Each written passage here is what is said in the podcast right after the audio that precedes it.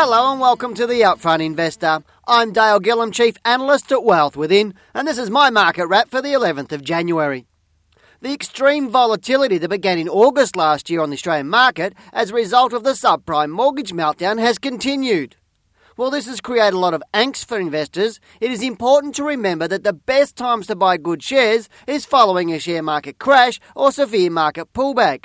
For example, QBE more than halved following the September 11th attacks in 2001, but has since risen over 500%.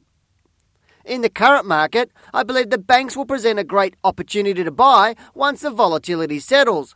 Five of the seven banks in the top 20 shares had negative returns in 2007 as follows ANZ minus 2.66, Macquarie Bank minus 3.46, National Bank minus 4.46, St George Bank minus 4.27, and Suncorp minus 16.86, and only CBA and Westpac delivered positive returns of 19.44 and 15.18% respectively.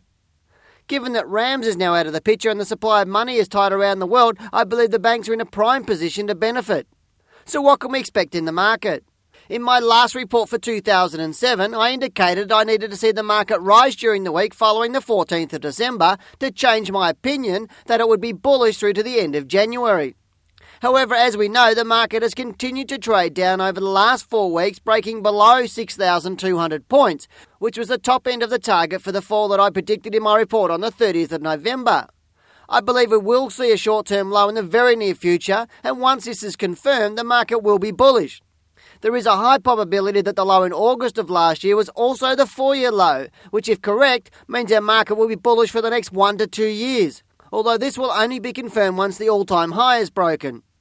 I'm Dale Gillham, Chief Analyst at Wealth Within, and that's my market wrap.